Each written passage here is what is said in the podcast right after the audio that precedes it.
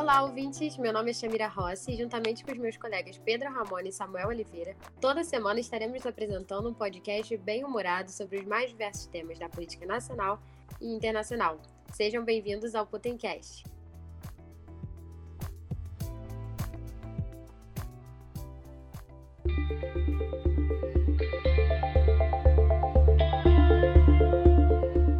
Começarmos o debate, iremos apresentar agora o nosso primeiro quadro, o Potencast Boletim. Daremos nele informações relevantes sobre a política do nosso estado. A partir de hoje, iremos apresentar para você, ouvinte, os resultados das eleições municipais de 2020 no estado do Rio de Janeiro. Começamos com o município do Rio, capital e maior cidade do estado. A eleição no Rio começou com 14 candidatos à prefeitura no primeiro turno e teve mais de 3 milhões de votantes com uma taxa de 32% de abstenção, totalizando quase 1 milhão e 600 mil eleitores. Além do alto número de abstenções, a eleição no primeiro turno teve 6,5% de votos brancos e aproximadamente 13% de votos nulos. Os candidatos Eduardo Paes, do DEM, e Marcelo Crivella, do Republicanos, avançaram para a disputa do segundo turno com 37% e 22% de votos, respectivamente. O segundo turno teve novamente mais de 3 milhões de votantes, apesar do aumento de abstenções para 35%. Mais de 1 milhão e 700 mil eleitores.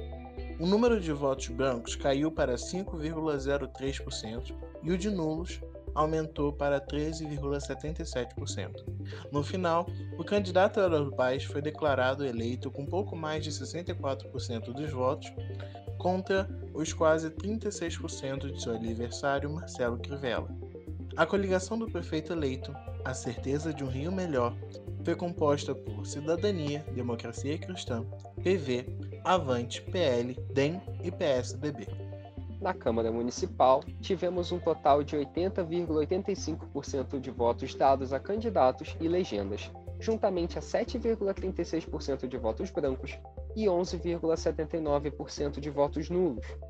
Os três candidatos mais votados foram Tarcísio Mota, do PSOL, eleito para o segundo mandato com pouco mais de 86 mil votos, Carlos Bolsonaro, do Republicanos, eleito para o sexto mandato com 71 mil votos, e Gabriel Monteiro, do PSD, eleito pela primeira vez com pouco mais de 60 mil votos. Os partidos com mais destaque na casa foram Democratas, partido do prefeito eleito, PSOL e Republicanos, todos com sete cadeiras.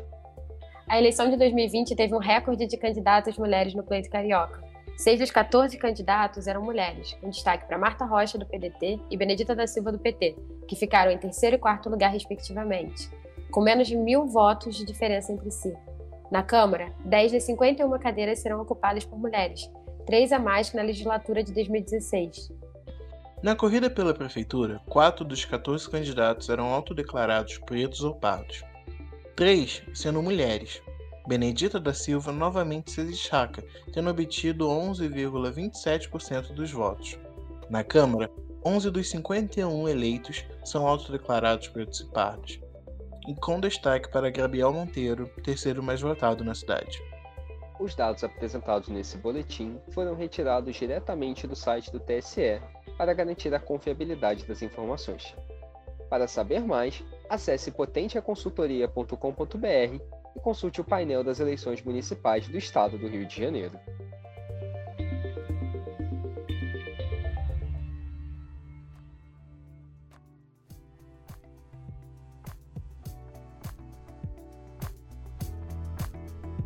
Oi, gente, sejam todos muito bem-vindos, sejam todas muito bem-vindas. Meu nome é Pedro, serei um dos apresentadores do Potencast. Estou aqui com meus co-hosts. Oi, eu sou a Shamira. Oi, eu sou o Samuel. Agradecemos muito que estejam aqui ouvindo conosco. Nesse primeiro episódio, teremos como convidado nosso ex-presidente da empresa, João Pedro Pérez, para falar um pouquinho sobre a política no estado do Rio e no país. João, seja muito bem-vindo. Você também é o Potencast. A palavra é toda sua. Fala pessoal, estou muito feliz de estar aqui. Para mim é uma alegria muito grande participar de qualquer coisa da Potente, até porque é, a, é, Potente tem um lugar muito especial no meu coração que eu vou levar para o resto da minha vida. Eu fico muito feliz de ver esse projeto aqui acontecendo. Eu, eu tive a oportunidade de ver ele nascer e ver ele agora, na, ele realmente sendo colocado em prática, dando os primeiros passos para mim, é uma alegria imensa. E me pediram para me apresentar, né? Então, começo me apresentando. Eu sou o João Pedro, como já foi falado. Vim lá do interior de, de, de, do Rio de Janeiro, da cidade de Campos dos Goitacazes. Tenho 22 anos. Curso Ciência Política, estou no sétimo período terminando. E estagio na área de Direito Administrativo e na área de Relações Governamentais. Muito bom, João. Muito bom ter você aqui com a gente. Bom, e no podcast de hoje nós vamos falar sobre as eleições municipais de 2020. E como primeiro tema, falar do caráter municipalista do MDB, que permanece esse ano, por mais que tenha ainda tido um encolhimento do partido. Lembrando que em 2016 o MDB tinha 1.044 prefeituras e depois da eleição de 2020 ele passou a ter 784.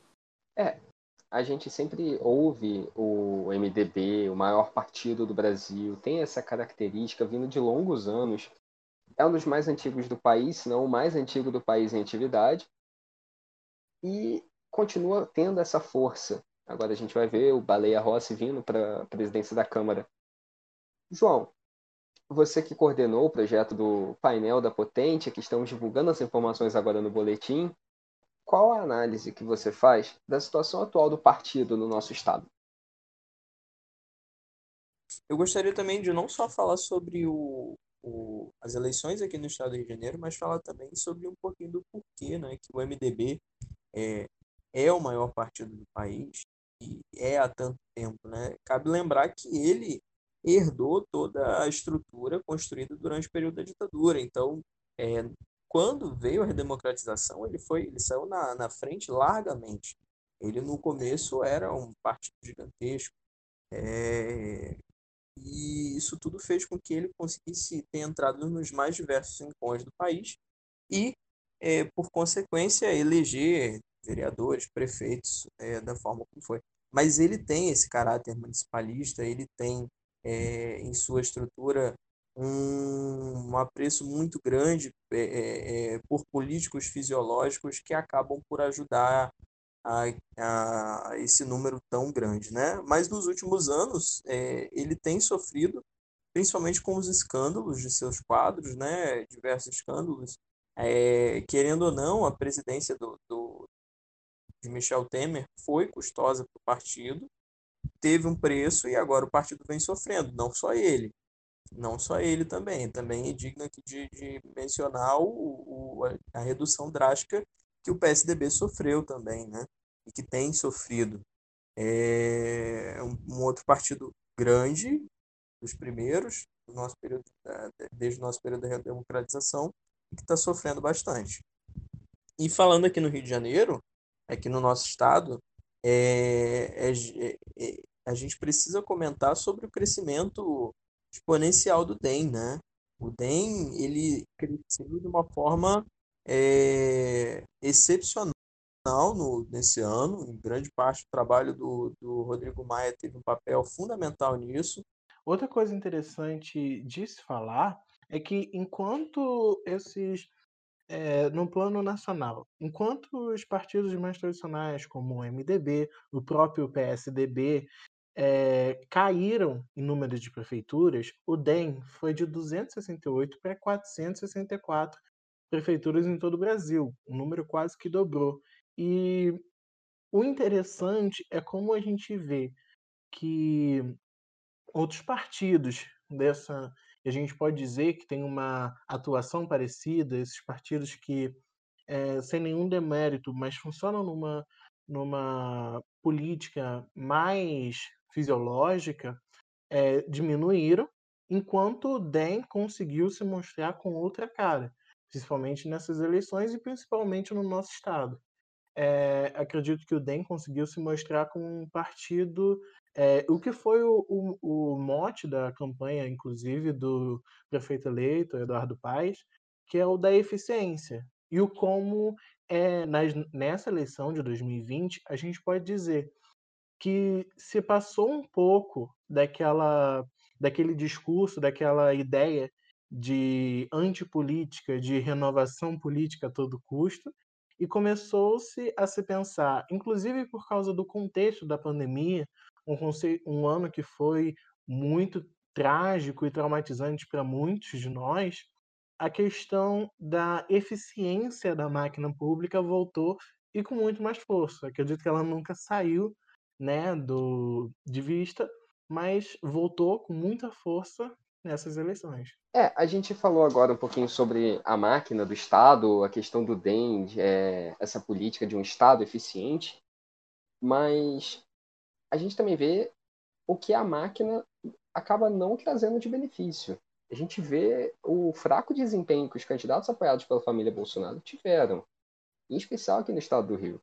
A gente vê na capital o candidato Marcelo Crivella, que se apoiou nele numa disputa interna com o Luiz Lima, pelo apoio do presidente, ele acabou recebendo, que perdeu de uma maneira acachapante, essa é a verdade, a prefeitura do Rio. E o único candidato é, bolsonarista para a prefeitura foi eleito em São Gonçalo, que foi o capitão Nelson. Ainda assim, com uma diferença muito pequena para para sua oposição, que era do PT, né?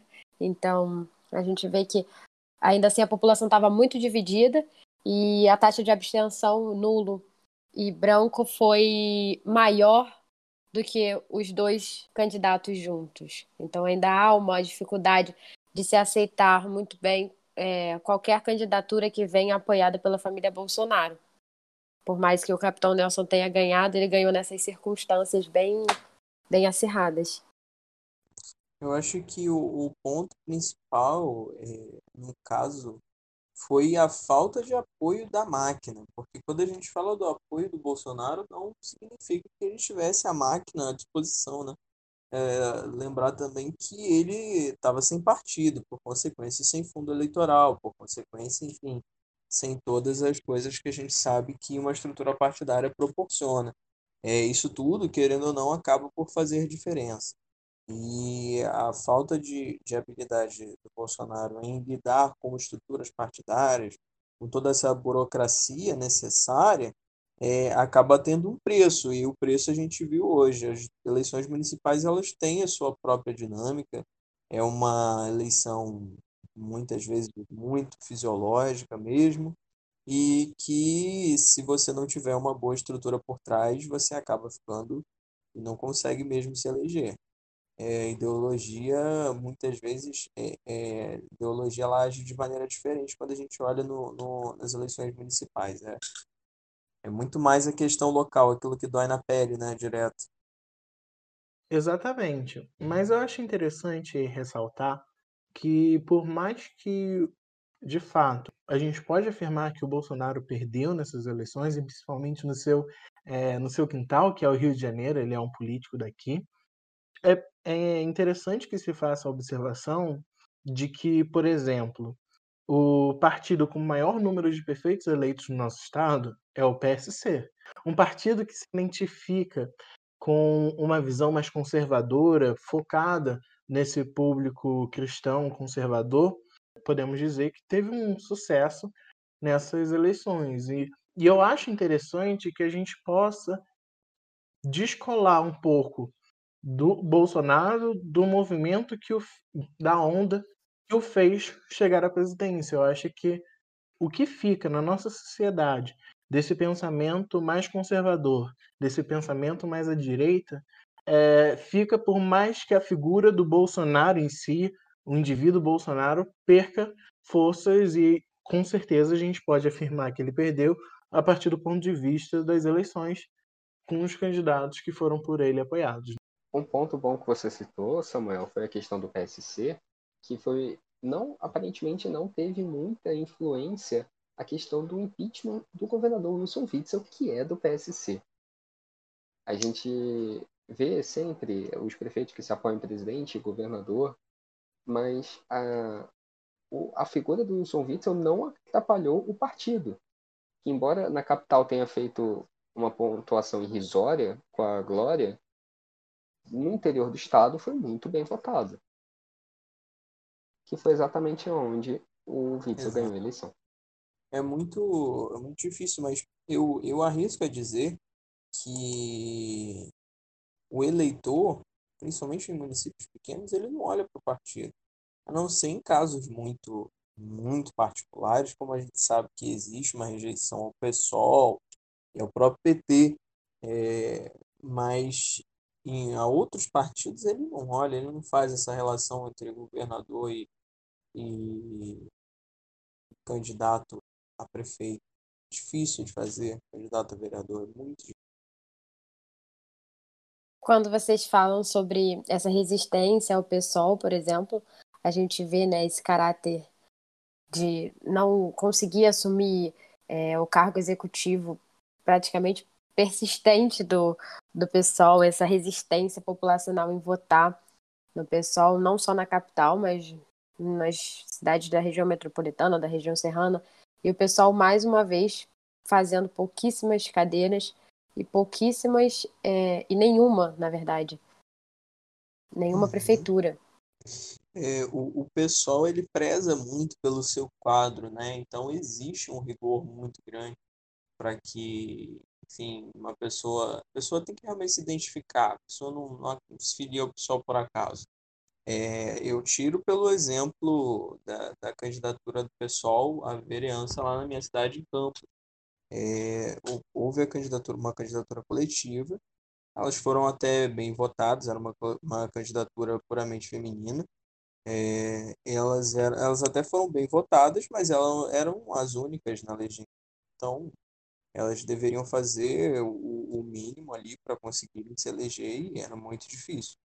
Era muito difícil, mas elas foram bem votadas, até mais bem votadas do que alguns candidatos que conseguiram estar ali na suplência, enfim, coisas assim. Sim, e acho interessante a gente comentar que na capital o quadro é um pouco diferente. O pessoal foi o partido mais votado para para a Câmara de Vereadores, embora tenham. Teve o vereador mais votado. E também teve o vereador mais votado. Porém, na sua na eleição majoritária, conseguiu uma eleição não muito animadora é, com a candidata Renata Souza. Né? É, e além disso, o, a gente pode ver que na capital é, a gente teve mais uma vez uma eleição com muitos quadros à esquerda, né? porque muito se ventilou sobre uma frente de esquerda, um candidato único da esquerda, e se, e se falou-se muito do nome do Marcelo Freixo. E, na verdade, o que a gente teve foram é, várias candidaturas, é, inclusive duas candidaturas fortes, da Marta Rocha e da Benedita da Silva. Ambas conseguiram é, Benedita 11,27% e Marta 11,3% dos votos, com uma diferença de menos de mil votos, e o que não deixou muito claro a questão do, do voto útil, que se disse muito, é, o que a gente viu foi uma, candidata, uma esquerda pulverizada, não unida, e nenhum dos candidatos conseguiu é, essa ser taxado como voto útil da esquerda. O que a gente viu foi que as duas candidatas conseguiram um número muito próximo de votos. O que coloca mais lenha nessa discussão da frente única de esquerda, de um candidato único de esquerda, até para 2022. Um destaque do PSOL foi a eleição da vereadora Bene, uma mulher trans, negra, é, na cidade de Niterói. É importante falar disso porque é um marco histórico brasileiro, praticamente. Esse ano nós tivemos duas mulheres trans eleitas, negras, no Brasil. E o quanto o pessoal é um partido que se preocupa com a representatividade, que se preocupa com essa. em olhar para essas pessoas negligenciadas durante tanto tempo e que fez em uma cidade metropolitana, uma cidade muito grande, de 500 mil habitantes, uma vereadora assim, é, por mais que ele não chegue ao cargo executivo, ele sempre dá muita voz para essas pessoas. Gente falou de um espectro da linha teológica, vamos agora falar de outro. O Partido Novo, apesar do crescimento em relação à sua estreia nas urnas em 2016, fez apenas 29 vereadores no país inteiro. Na capital carioca, fez novamente apenas um vereador. Mas o partido que se mostrava como a renovação da direita continua com um desempenho muito baixo. Um vereador no estado do Rio de Janeiro é muito pouco. A maioria é concentrada nos estados do sul, sendo Santa Catarina o maior deles. Acho que o, novo, o novo ele sofreu muito. Até um críticas da própria direita que se fizeram a ele foi que o partido estava demasiado vinculado às ações do governo, né? Apesar dos seus parlamentares sempre é, em seus discursos apontarem que não são a favor do governo, mas sim das pautas que eles consideram como corretas, é, na prática, o que a gente viu, na verdade, foi um alinhamento é, altíssimo. É, então, isso acaba também tendo um custo. O partido ele prometeu despontar como um destaque da direita, como uma direita renovada, mas na prática é, pouco entregou de, de renovação para a população em si, né? É, a população em si não conseguiu enxergar como uma, uma direita realmente é, que se pudesse colocar como destaque assim eu tenho para mim que o novo ele vai ser um partido de nicho um nicho de elite né, no caso e aqui no Rio de Janeiro especialmente vinculado aos, à, à zona sul eu trocaria, eu trocaria um pouquinho a Zona Sul pela Barra. A Zona Sul tem muita cara de pessoal ainda, principalmente Botafogo, mas é o novo é bairro da Barra. A recusa à utilização, por exemplo, do fundo eleitoral é, é um destaque do novo, né? É um, é um dos grandes discursos usados para ele, por eles como, como um diferencial, como um partido que vem para quebrar toda essa cultura política de usar dinheiro público, mas ainda assim mesmo tendo um financiamento particular, mesmo buscando financiamento é, por parte da população que de fato apoia, que acredita no Partido Novo, eles ainda têm muita dificuldade de, de lutar contra, né, de vir em oposição aos partidos mais tradicionais. Por mais que o Novo venha com essa promessa de renovação, ele também tem um pouco de dificuldade de trazer a representatividade.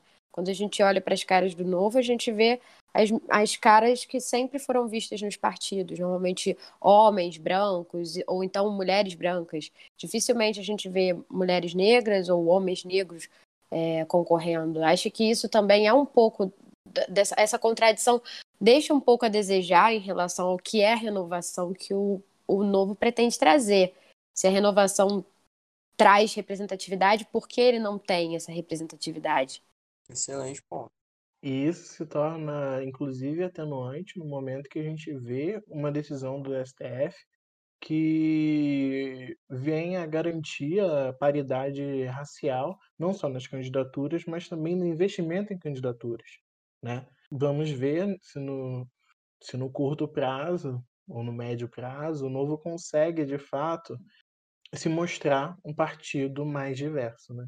Sim, justamente. Se a gente tem o fundo eleitoral como um financiador mais democrático, né, já que o dinheiro vai vir da União, o dinheiro não vai vir é, de nenhum apoiador, então, de fato, esse dinheiro pode ser distribuído entre homens, mulheres, brancos, negros, pardos, e não depender da boa vontade da população em doar. Se a gente vive num país que é racista, esperar que alguém doe dinheiro para uma campanha de uma pessoa negra é, deixar praticamente esse candidato à sorte, né?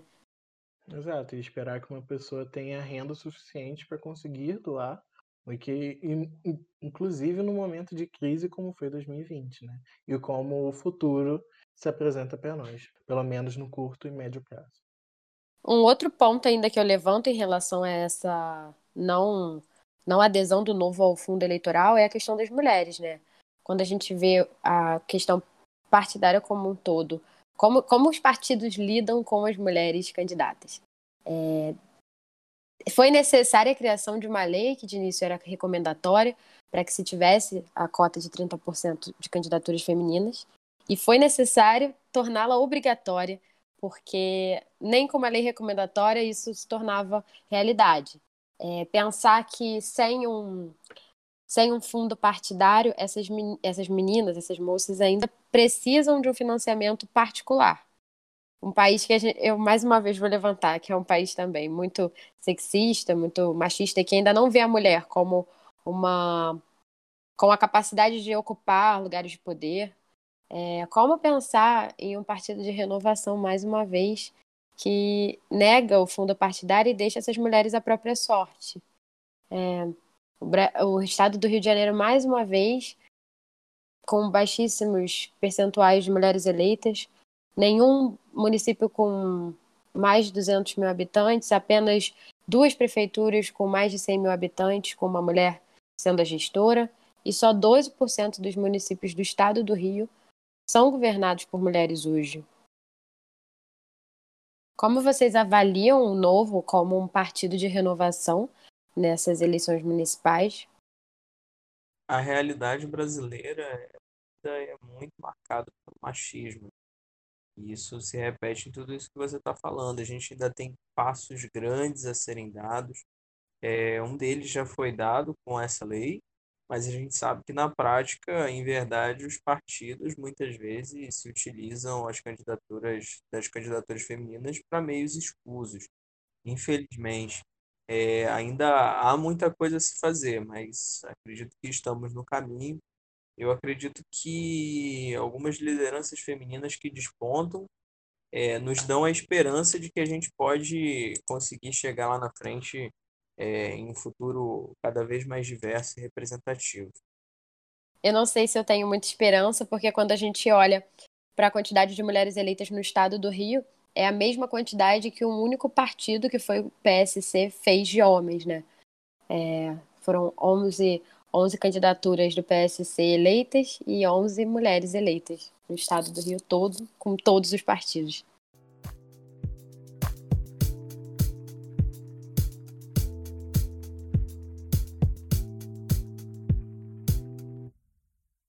Um ponto interessante para a gente analisar nessas eleições é que, por justamente pelo contexto de pandemia, nós vimos uma intensa é, eleição digital. O que, no meu ver, eu acredito que a gente pode ter tirado um pouco o foco do, de grandes estrelas da própria internet.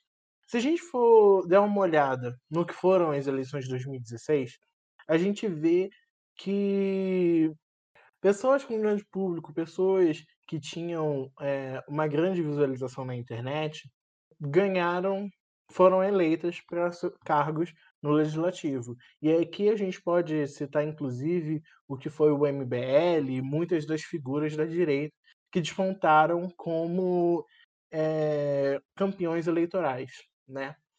É só ver a própria campanha do candidato Arthur Duval em São Paulo, antigo membro do MDBL, atualmente no Patriota, completamente voltada para a internet, para memes, para brincadeiras com os eleitores. O Guilherme Boulos também fez isso em São Paulo, mas com outra pegada. Essa pandemia acabou dando os candidatos a se reinventarem de uma certa maneira, né? E a campanha se tornou totalmente digital. Tiveram candidatos que nem mesmo foram às ruas, apesar de que estes sofreram um pouquinho mais. Mas ainda assim, foi uma campanha majoritariamente digital. E como o Tribunal Superior Eleitoral está precisando também se adequar a isso, né? Repensar, é, começar a criar uma legislação que vá acompanhar esse desenvolvimento tecnológico e exemplo do showmício, né? Que a gente já sabe que é proibido presencialmente, então tiveram que adaptar para live mício. É, a proibição de participação de artistas e a, em apoio a candidaturas. É, é, um, é mais um exemplo de como a internet está entrando nas, nas, nessas candidaturas e vão ficar daqui para frente, como que as eleições vão ser cada vez mais digitalizadas. Sim, e outro ponto interessante de se analisar é que por mais que com esse viés da campanha digital, com esse foco nas mídias, é, a gente teve, na verdade, um reforço de candidatos que representassem a política, candidatos é, que com história política, né? É, diferentemente do que aconteceu em 2016, onde as, as campanhas digitais eram majoritariamente de pessoas é, que comentavam sobre política, que falavam sobre política, mas sempre é, num tom mais de crítica, quem ganhou as campanhas esse, é, em 2020 foram é, justamente candidatos que usaram as mídias digitais para falar de suas propostas, para falar muitas vezes é, de seus projetos e de si mesmo, mas me parece que de dois anos para cá o debate político na internet amadureceu-se um pouco. Eu tenho dúvidas sobre o amadurecimento, mas pode ser um papo para um outro dia, um outro podcast, talvez. A gente falou bastante sobre as eleições no Rio, no estado do Rio, é, no país. Mas, João, você é nosso convidado de honra, está participando desse nosso primeiro episódio. Vamos falar um pouquinho mais também sobre a sua experiência. Você é de Campos, de Goitacazes, a maior cidade do interior do estado. Fala um pouquinho pra gente sobre o que você achou das eleições lá, como foram. As eleições de Campos, elas refletiram um espírito que, na verdade, estava pairando sobre as eleições municipais no geral, né? A população estava com um certo receio dessas candidaturas, das candidaturas novas, e lá não foi diferente. É, em 2016 foi eleito um candidato pela primeira vez à prefeitura, ele já tinha sido vereador, mas ele foi candidato a prefeito, e a população se viu muito descontente com tudo que ele apresentou, e optou por um candidato conhecido, candidato este da família Garotinho, que há anos governa a cidade e que justamente tinha sido interrompida por esse candidato é, que acabou, enfim, não conseguindo fazer um bom governo.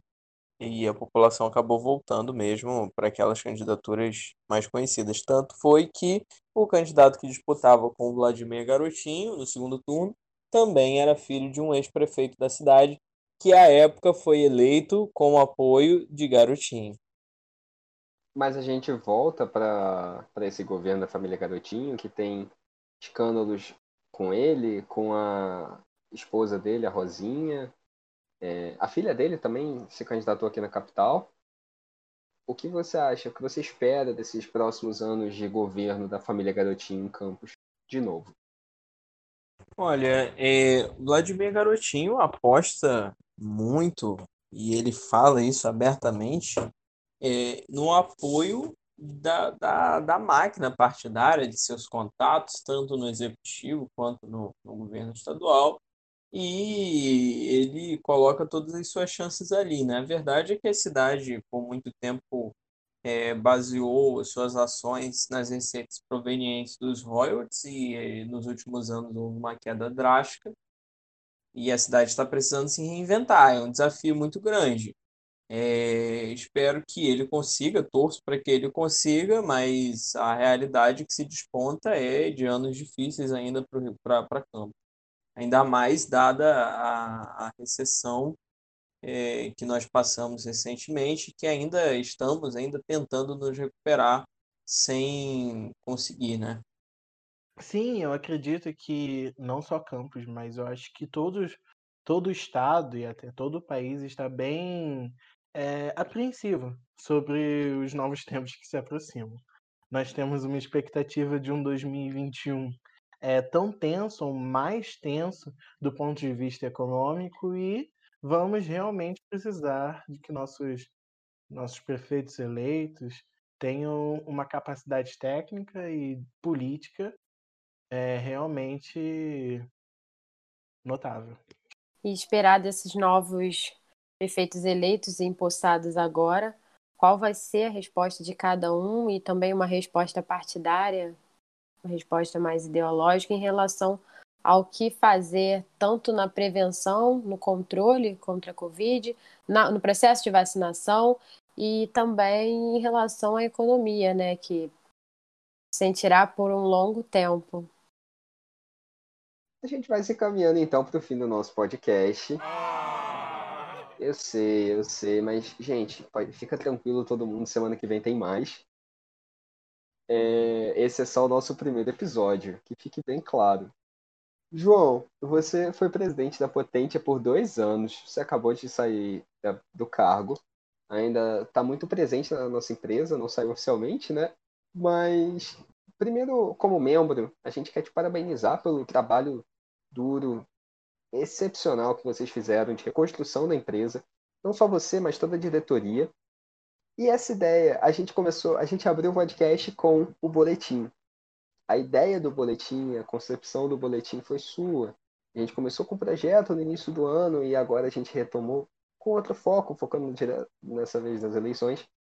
E como pessoa que idealizou todo esse projeto, o que você tem para falar um pouquinho sobre como que foi, como que foram, como que foi essa aquisição dos dados, a publicação, a recepção do público? O Boletim é um projeto que, que eu carrego já desde 2018, quando eu tive a oportunidade de conhecer o meu amigo Daniel. Ele, na verdade, é que trouxe essa ideia para dentro da Potente como uma forma da gente conseguir se conectar com o nosso público, com os nossos clientes, é, nos aproximarmos mesmo dos nossos colaboradores, enfim, e até mesmo conhecermos mais é, o estado do Rio de Janeiro, né? É, e agora, é, no final do ano passado, nós conseguimos finalmente dar início a esse projeto que eu acredito que tem um potencial muito grande, tanto para pra, as pessoas interessadas em política, para aqueles que trabalham com política.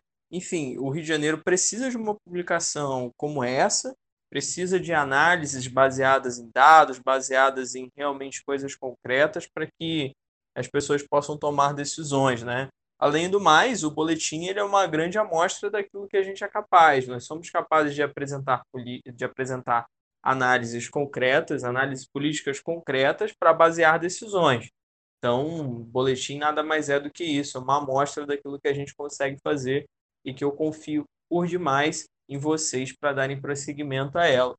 É, e o trabalho nosso foi de análise de dados. Eu fiquei principalmente responsável pela parte de análise, então eu tive que fazer toda a coleta.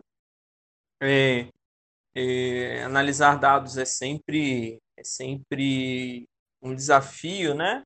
Porque, enfim, exigem muitas. Exigem processos, você tem que conferir, enfim, às vezes os dados mudam é, principalmente quando a gente faz uma análise assim muito em cima, né, dados eleitorais, às vezes acontece uma decisão mudar, então é, são coisas que a gente tem que sempre levar em conta.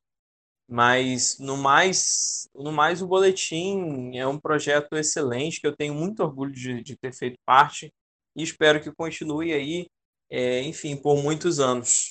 Bom, eu gostaria de agradecer a todos os ouvintes que escutaram até aqui. E agradecer a vocês, meninos, que participaram, ao João Pedro, nosso primeiro convidado.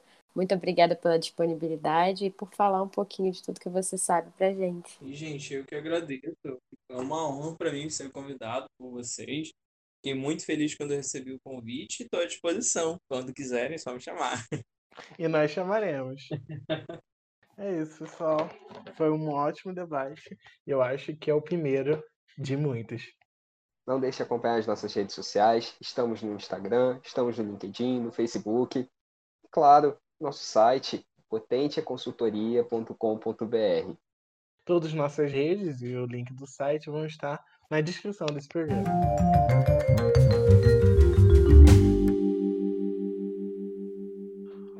O Potencast é uma produção da Potente Assessoria e Consultoria Política. Roteiro por Chamira Ross. Apresentação Samuel Oliveira, Pedro Ramone e Chamira Ross, com participação João Pedro Pérez, e edição Samuel Oliveira e Ana Carolina Santiago.